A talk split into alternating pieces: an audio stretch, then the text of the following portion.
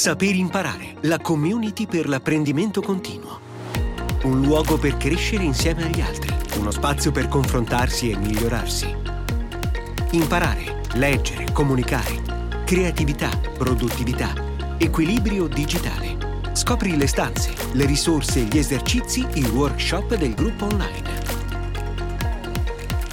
Saper imparare, il podcast della community, con Massimo Labbate e Luca Conti. Puntata numero 4 del nostro podcast della community Saper Imparare. Oggi parliamo di equilibrio digitale con Luca. Equilibrio digitale è un argomento, forse uno dell'argomento che in assoluto mi ha convinto a iscrivermi alla community di Luca perché eh, su questo argomento lui aveva fatto un podcast che mi era piaciuto tanto e su cui davvero c'è da, uh, da riflettere tantissimo vista la vastità di, di, di, di, interconnessioni che ha questo tipo di argomento. Però non anticipo nulla, io faccio sempre il, l'utente della community, quindi anticipo un po' uh, quello che succederà. Luca, uh, spiegaci un po' che cosa intendi per equilibrio digitale. Partiamo da qui. Come per altri temi che seguo da, da un po' di tempo, il punto di partenza è l'esperienza personale, quindi da, da, persona che si è occupata di social media marketing per una decade, su per giù, ho, ho cominciato a usare le principali piattaforme social che oggi sono usate dalla massa, eh, quando ancora erano poco note. E usandole per scopi personali e professionali, a un certo punto le usavo tantissimo e mi sono reso conto che ci perdevo un sacco di tempo. Ci perdevo nel senso che eh, occupavano anche gran parte del mio tempo libero e in un modo che non mi dava particolare soddisfazione, al di là dell'impressione di avere tanti amici, di avere tante relazioni, di non sentirmi solo e di eh, passare il tempo in modo più o meno divertente. A un certo punto mi sono detto qua sto esagerando, quindi bisogna che comincio a tagliare eh, a misurare, a rendermi conto e poi a tagliare.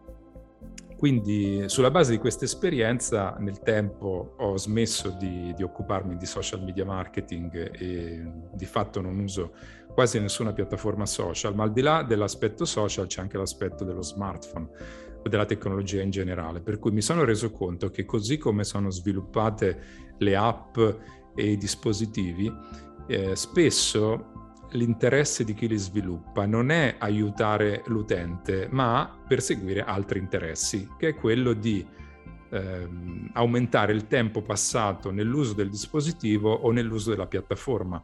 Nel caso dell'uso del dispositivo per far sì che il dispositivo diventi centrale nella vita della persona e quindi eh, l'utente sia disponibile a cambiarlo, a rinnovarlo con più frequenza, comunque spenderci molti soldi per avere un dispositivo performante perché è un dispositivo con cui fa tutto e che sta al centro della propria vita. Dal punto di vista di chi sviluppa invece eh, i servizi, le app e le piattaforme social nello specifico, l'interesse è quello di far sì che l'utente ci passi sempre più tempo e che eh, la piattaforma ottenga il massimo dell'attenzione da parte dell'utente.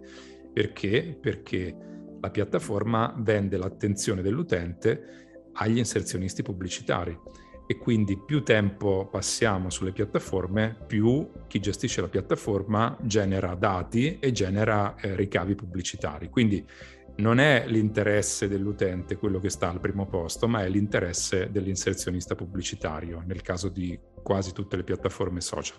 Quindi come antidoto a, questo, a questa manipolazione ho cominciato a sviluppare uh, degli anticorpi, mi verrebbe da dire, e, e trovare delle contromisure. Piano piano poi eh, raccontarle, condividerle in un podcast che si chiama Equilibrio Digitale, nato nel 2017 e, e poi anche su, sui miei siti e su un dominio dedicato che poi oggi confluisce dentro Saper Imparare.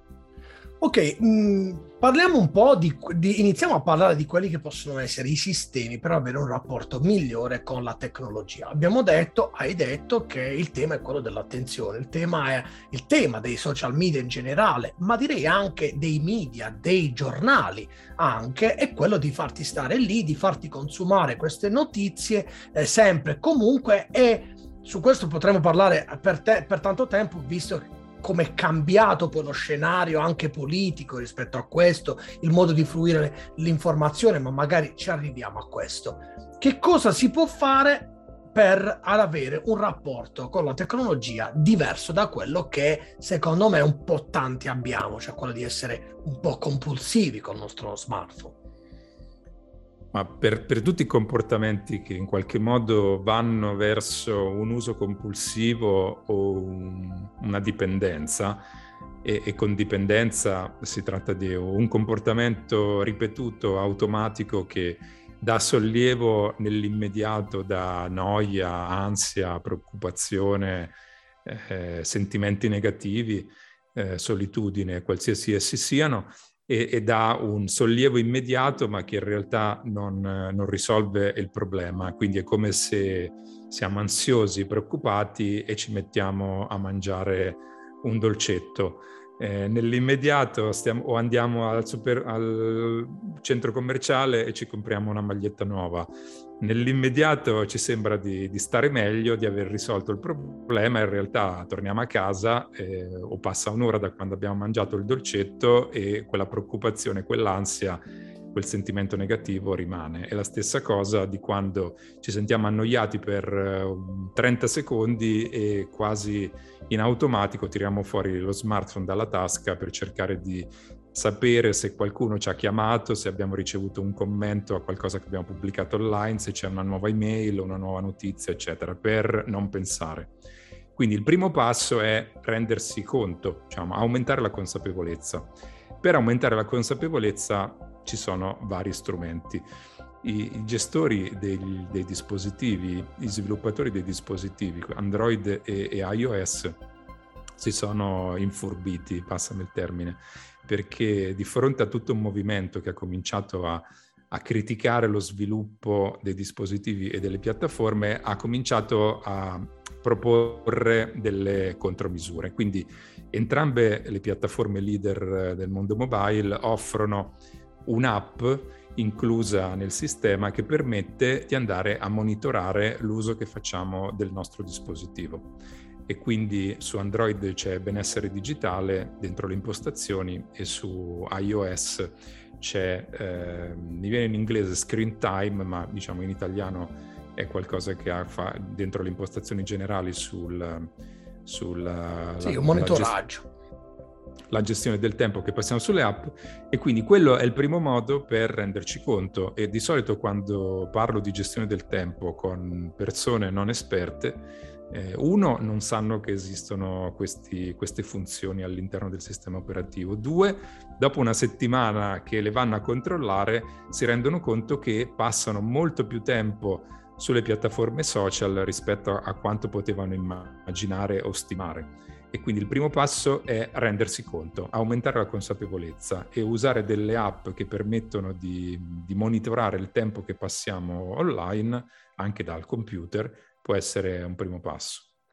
Un tema importante, un tema su cui devo dire che grazie anche alla community, al, no, al lavoro che facciamo nella community, sono diventato più consapevole è rispetto all'attenzione quest'idea della, uh, del consumo dei media uh, e dell'alternativa che si può avere. Cioè, mh, st- stiamo imparando attraverso la community, attraverso i contenuti che ci propone, che tutto sommato quest'idea di essere sempre informati, sempre sul pezzo, io sono un divoratore di informazione, ad un certo punto ti lascia qualche vuoto e quindi a un, cer- a un certo punto tu ci dici ma leggiti un libro che forse fai prima, la dico così velocemente e in maniera eh, brutale.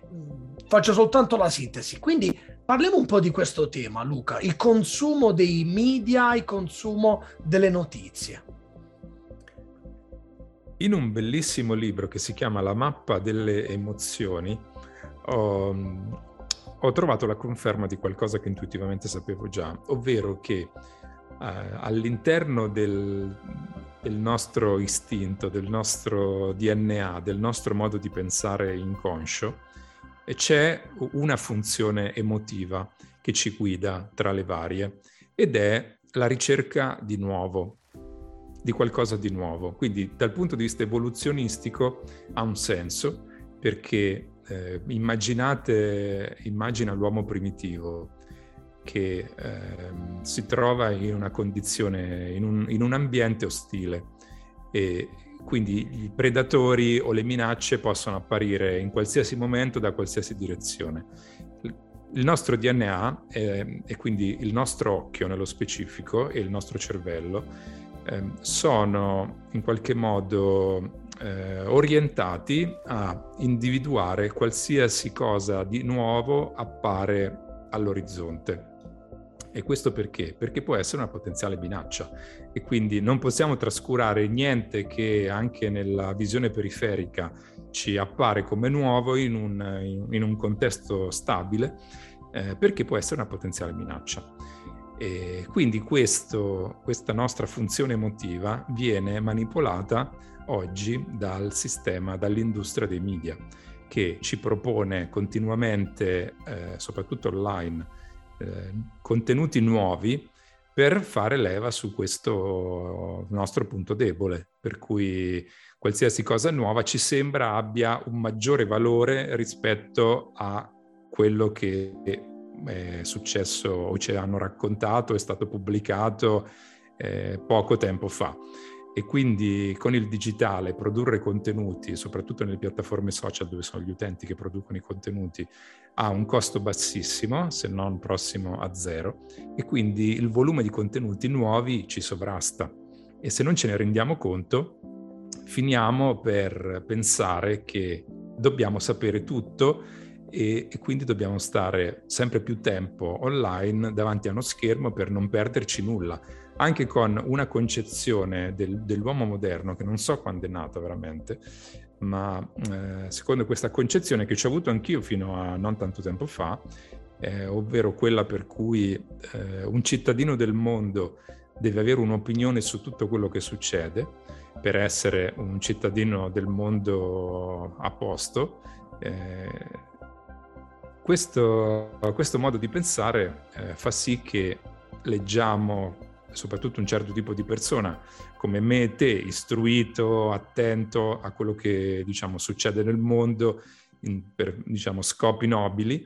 E il mondo dell'informazione in qualche modo ci manipola perché quindi ci spinge a cercare di soddisfare la fame di aggiornamenti, la fame di sentirsi informato a 360 gradi e poi il fatto che tu abbia letto una settimana fa le notizie di una potenziale guerra in una parte d'Europa che poi a oggi non si è ancora verificata, eh, tutto quel tempo lì, che cosa ti ha lasciato oggi?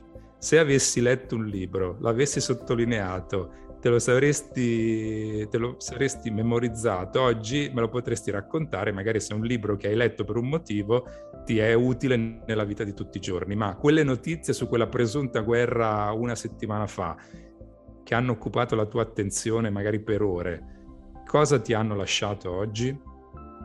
Perfetto, allora abbiamo fatto l'analisi, abbiamo scoperto i mali, abbiamo capito eh, i meccanismi su cui questa nuova società dell'informazione, dell'attenzione ci vuole sempre lì fermi. Adesso passiamo a quelli che possono essere, ovviamente nella brevità della nostra trasmissione, ma è quello che facciamo quotidianamente nella community, iniziamo a capire quali sono i rimedi.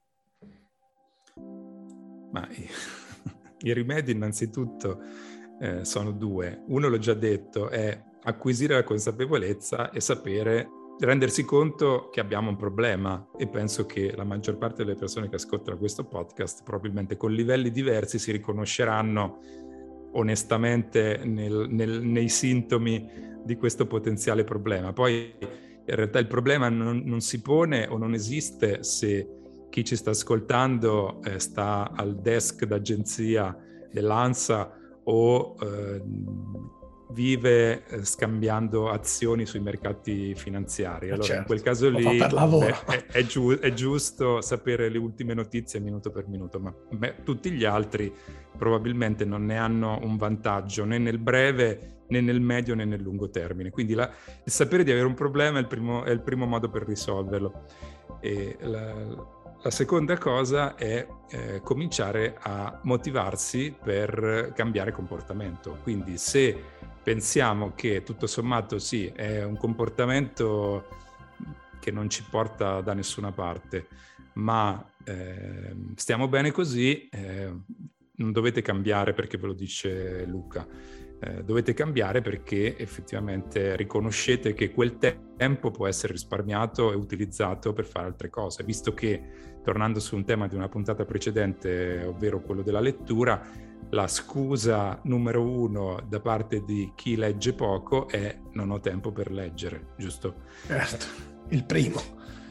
E invece e quindi... lo trovi il tempo se stai meno al cellulare. Esatto, cioè poi alla fine non, non, è neanche il problema, non è lo smartphone in quanto tale il problema, dipende uno che cosa ci fa. Poi superato un certo, un certo termine, tempo di utilizzo, va da sé che diventa un problema anche eh, stare ore e ore a fare cose sensate sullo smartphone. Quindi il, il passaggio successivo è cominciare a prendere delle contromisure per ridurre il tempo. E quindi quali sono i consigli più semplici che io do? Uno, preso dal libro Smetti di leggere le notizie di Rolf Dobelli, è smettere di leggere informazione di tipo generalista. Quindi eh, l'autore di questo libro ha due, cons- due metodi, uno drastico e uno meno drastico. Quello drastico è di interrompere la lettura in qualsiasi forma, digitale non, visiva e testuale di qualsiasi informazione, mezzo di informazione di carattere generalista, totalmente. Quindi prova, un esperimento che si può fare è prendere un weekend, prendere una settimana o prendere un mese e cercare di perdere questa abitudine e vedere che cosa succede. Questo consiglio in realtà non è, non è la prima volta che lo trovo in un libro perché anni e anni e anni fa eh, qualcuno si ricorderà il libro Quattro ore alla settimana di Tim Ferris, che oggi sicuramente è molto più noto a, al pubblico dei podcast per il suo podcast e non per i libri che ha scritto probabilmente. Ma eh, in questo libro, che probabilmente è uscito quasi una ventina d'anni fa, eh, Tim Ferris eh, mi, mi, scioccò perché proprio sul tema dell'informazione eh, scriveva tu non leggere niente, eh, quando esci con gli amici ti fa raccontare le notizie dagli amici e quindi gli chiedi cosa succede nel mondo e, e, quindi il tempo che passi a socializzare con i tuoi amici diventa un modo anche per informarti perché se qualcosa vale veramente probabilmente un tuo amico te la racconterà e quindi risparmierai un sacco di tempo a guardare telegiornali, programmi di approfondimento eccetera eccetera. Tu Massimo, invece, da questo punto di vista, cosa ne pensi? No, no, io aspettavo la seconda invece. La prima strategia è quella di non leggere niente. Invece la seconda, perché sulla prima non so se ce la farei o meno. La seconda, la seconda, la seconda, la seconda è la tua portata. Eh, scegli una o due fonti di qualità, di approfondimento. Possono essere anche mh, mm, non necessariamente dei quotidiani, possono essere anche dei settimanali. Mi viene in mente in italiano internazionale o in inglese l'Economist, tu ti prendi l'impegno con te stesso che l'unica informazione generalista che prendi è da questa fonte o queste due fonti. Okay. E quindi l'internazionale esce come rivista una volta alla settimana, l'Economist lo stesso, tu eh, quando esce il nuovo numero ti dedichi a quell'attività lì, durante la settimana hai 5 minuti di tempo, ti leggi un articolo di quella rivista lì e sai che quel tempo è un tempo comunque limitato e di qualità, perché se leggi un articolo di queste due riviste è un articolo curato, selezionato, filtrato e quindi eh, vale molto di più di tantissimi articoli letti in giro per, per il web. Quindi questo secondo metodo va da sé, eh, non è un azzeramento totale, ma è un filtro molto forte che tu vai ad applicare. E quindi vai a applicare un filtro sia sulla quantità, sia sulla qualità, perché la fonte che vai a scegliere non è un giornaletto, ma è una fonte insomma, autorevole che quindi anche semplicemente leggere da quella fonte, quindi azzerando il pluralismo dell'informazione, comunque ti dà un livello di approfondimento sufficiente. Prima di passare ai metodi con cui iniziare a scremare il nostro flusso di informazione, capire come fare, mh, volevo un attimo soffermarmi su, sui media, che è un argomento che a me interessa, che, eh, che anche tu, eh, su cui anche tu scrivi tantissimo. Come facciamo a crearci? Ora, tu hai dato questo, questi due sistemi, però ci sarà sicuramente una via di mezzo che è quella anche di avere poi delle eh, delle fonti di qualità su determinati argomenti, ognuno di noi lo fa. Nel momento in cui, come oggi, eh, sta cambiando il sistema dei media, eh, il, il, si va sempre più verso un'informazione di qualità che devi pagare, il famoso paywall, e un'informazione generalista che diventa sempre più scadente. Da questo punto di vista, quali sono i tuoi suggerimenti? Cioè, ok, va bene, eliminiamo l'informazione generalista, cosa facciamo? Ci informiamo? Torniamo sui temi che sono più cari a noi, ci specializziamo, andiamo più a fondo su determinati argomenti e lasciamo il resto. Cosa proponi?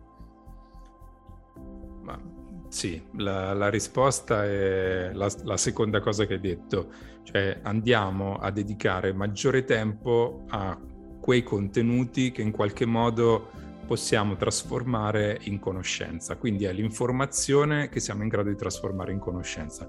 Se leggiamo la cronaca nera o la cronaca internazionale giorno per giorno, a meno che non facciamo, un analista, facciamo l'analista politico o facciamo il giornalista di cronaca, eh, diciamo, quel tipo di informazione lì è un'informazione che il giorno dopo vale zero, sostituita da altri contenuti simili. Certo e che eh, hanno lo stesso livello di, di, approfondimento e di durata nel, nel, lungo termine, cioè non ci arrivano. Perché mh, sapere che qualcuno è morto ammazzato o qualcuno è caduto dal balcone e un altro ha fatto un incidente stradale o c'è qualcuno che ha sparato a qualcun altro, mh, non, non ci cambia la vita in nessun modo, a meno che non siamo protagonisti diretti o indiretti di quella vicenda. E quindi eh, quel tipo di informazione lì è intrattenimento. I canali old news sono intrattenimento di maggiore o minore qualità. Quelli americani sono assolutamente intrattenimento totale, e alcuni anche di più. Eh, quelli italiani un, un po' e un po', però diciamo non ci, non ci abbiamo bisogno di sapere l'evoluzione delle breaking news quarto d'ora per quarto d'ora. Io per molto tempo, uh, più di vent'anni fa ormai direi, eh, stavo con la CNN sempre accesa dal satellite e poi a un certo punto con Rai News eh, quando ancora non c'era il digitale terrestre o non c'era Sky e TG24 e quindi e non c'avevo internet. E quindi mi piaceva l'idea di essere informato costantemente su quello che succedeva nel mondo sentendomi più che un cittadino italiano un cittadino europeo un cittadino del mondo Oggi mm, non mi passa neanche per la testa di andare a accendere la televisione e se ho bisogno di sapere qualcosa ho le mie fonti che mi aggiornano.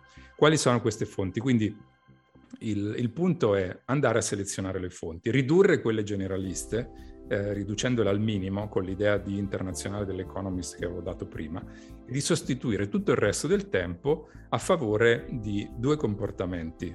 Uno è filtrare e leggere fonti che in qualche modo ci possono ispirare e possono darci degli spunti per eh, libri da leggere, ma anche qua non per l'intrattenimento, ma per la crescita personale e professionale e seguire online eh, attraverso newsletter, blog, eventualmente anche profili social, per quanto questa cosa diciamo la, non la preferisco per tutte le distrazioni che comporta, ma eh, seguire quindi singole persone che hanno un curriculum tale da poterci ispirare per quello che sono, quello che fanno, quello che dicono e quello che segnalano e le analisi che fanno.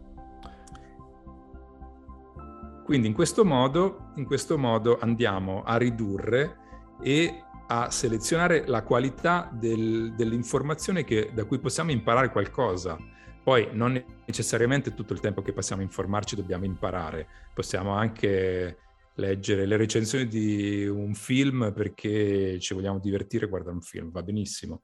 Però tutto il resto del tempo dovrebbe essere non dedicato a leggere per intrattenimento, ma a leggere per imparare qualcosa, qualsiasi sia la fonte. Poi più è approfondita, più è densa, come può essere un libro, e meglio è.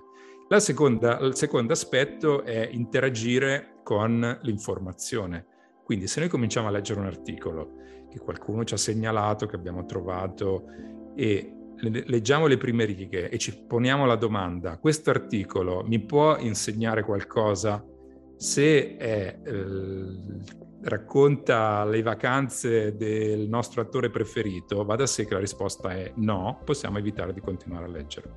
Se invece è un'esperienza da cui possiamo trarre un insegnamento, allora ne facciamo una lettura attiva, cioè lo leggiamo con attenzione, sottolineiamo dei passaggi e li importiamo nel nostro sistema di gestione della conoscenza personale, perché come abbiamo visto nella puntata sul leggere e sull'imparare a imparare, se leggiamo e basta ci facciamo poco. Con ciò che leggiamo che ha un contenuto denso che può trasformarsi in conoscenza, dobbiamo interagire.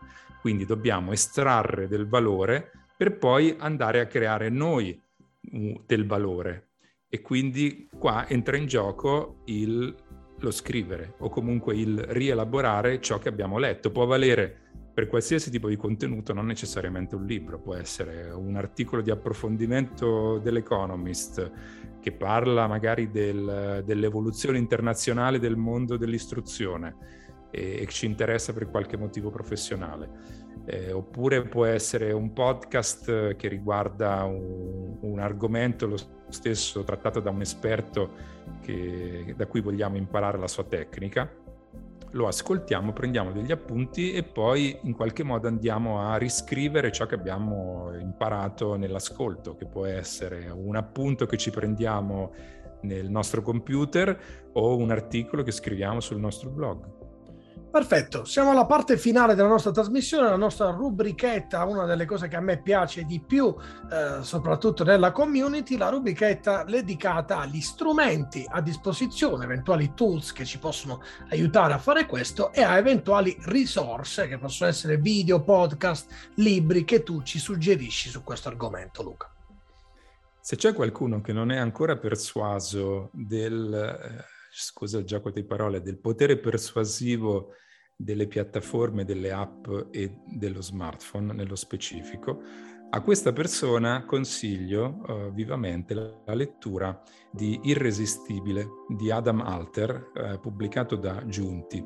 Ed è un libro illuminante perché permette di capire esattamente come avviene la manipolazione della nostra mente sul piano psicologico da parte di chi sviluppa i servizi e sfido io chiunque, dopo aver letto questo libro, a continuare a usare lo smartphone e a usare le, le piattaforme social che più gli piacciono con la stessa voglia e con lo stesso entusiasmo. E poi eh, per limitare, perché all'inizio eh, ci vuole anche questo, Massimo, sicuramente lo, sarà, lo saprai anche tu per esperienza, nel momento in cui decidiamo di applicare un cambiamento dei nostri comportamenti, eh, per esempio nel navigare online e nel non perderci nelle navigazioni, va da sé che in certi momenti siamo più deboli perché siamo annoiati, perché siamo stanchi. Allora, eh, in questi casi consiglio una estensione del browser che si chiama Intention e poi sarà nelle note della puntata, sia per Chrome che per Firefox, che permette di eh, aggiungere una lista di siti eh, per i quali ogni volta che apriamo l'indirizzo ci appare un pop-up e ci dice Luca, quanto tempo vuoi dedicare a questo sito? E, e tu puoi decidere 5 minuti, 10 minuti, un quarto d'ora, decidi 5 minuti. Quando passano i 5 minuti ti appare un avviso e ti dice guarda Luca, qua sono già passati 5 minuti, quindi cosa vuoi fare? Vuoi continuare o basta? O poi vuoi entrare nella modalità focus per inibire l'uso di questo sito perché eh, ti devi concentrare?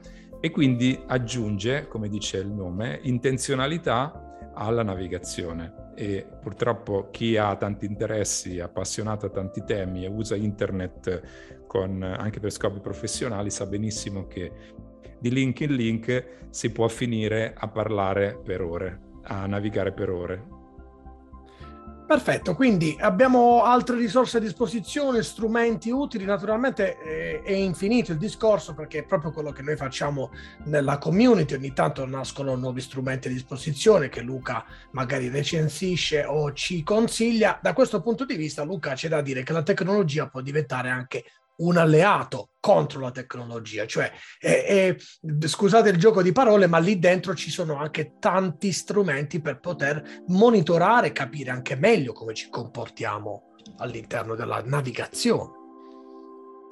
Ma certo, uh, vorrei uh, appunto sfruttare questi ultimi minuti della puntata per ribadire un concetto che credo sia chiaro, ma lo voglio sottolineare Qua non, non, si tratta di rinunciare all'uso della tecnologia, non si tratta di fare a meno completamente dello smartphone, di internet o di contestarne la, la, validità anche sul piano professionale, ma si tratta di trovare appunto un equilibrio, cioè far sì che il tempo che, gli, che dedichiamo a questi strumenti sia un tempo oh, produttivo e utile per raggiungere i nostri scopi e, eh, e, passiamo meno tempo davanti allo schermo per fare altre attività che non hanno bisogno degli schermi e ci soddisfano e ci ricaricano di più.